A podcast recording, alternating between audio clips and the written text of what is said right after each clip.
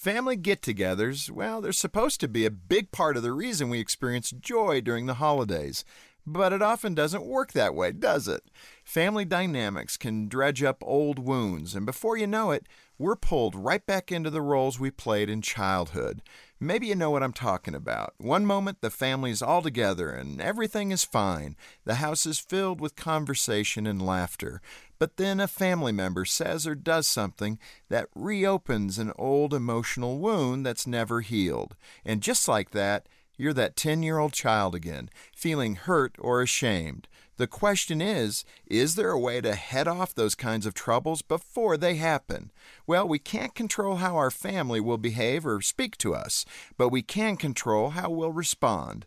And to that end, it's a good idea to plan for how you'll handle yourself if things take a turn for the worse. Start by talking things over with your spouse before the family's all together. Get your concerns out in the open and discuss the kind of support you're going to need if something happens. And if something does happen, have a plan for how you'll separate yourself from the situation until the emotion that has pushed itself to the surface has passed and you feel more in control of your emotions. It's a good way to keep things from escalating and getting out of hand. For more tips to make this holiday season less stressful, visit Focus On The Family dot com. I'm Jim Daly.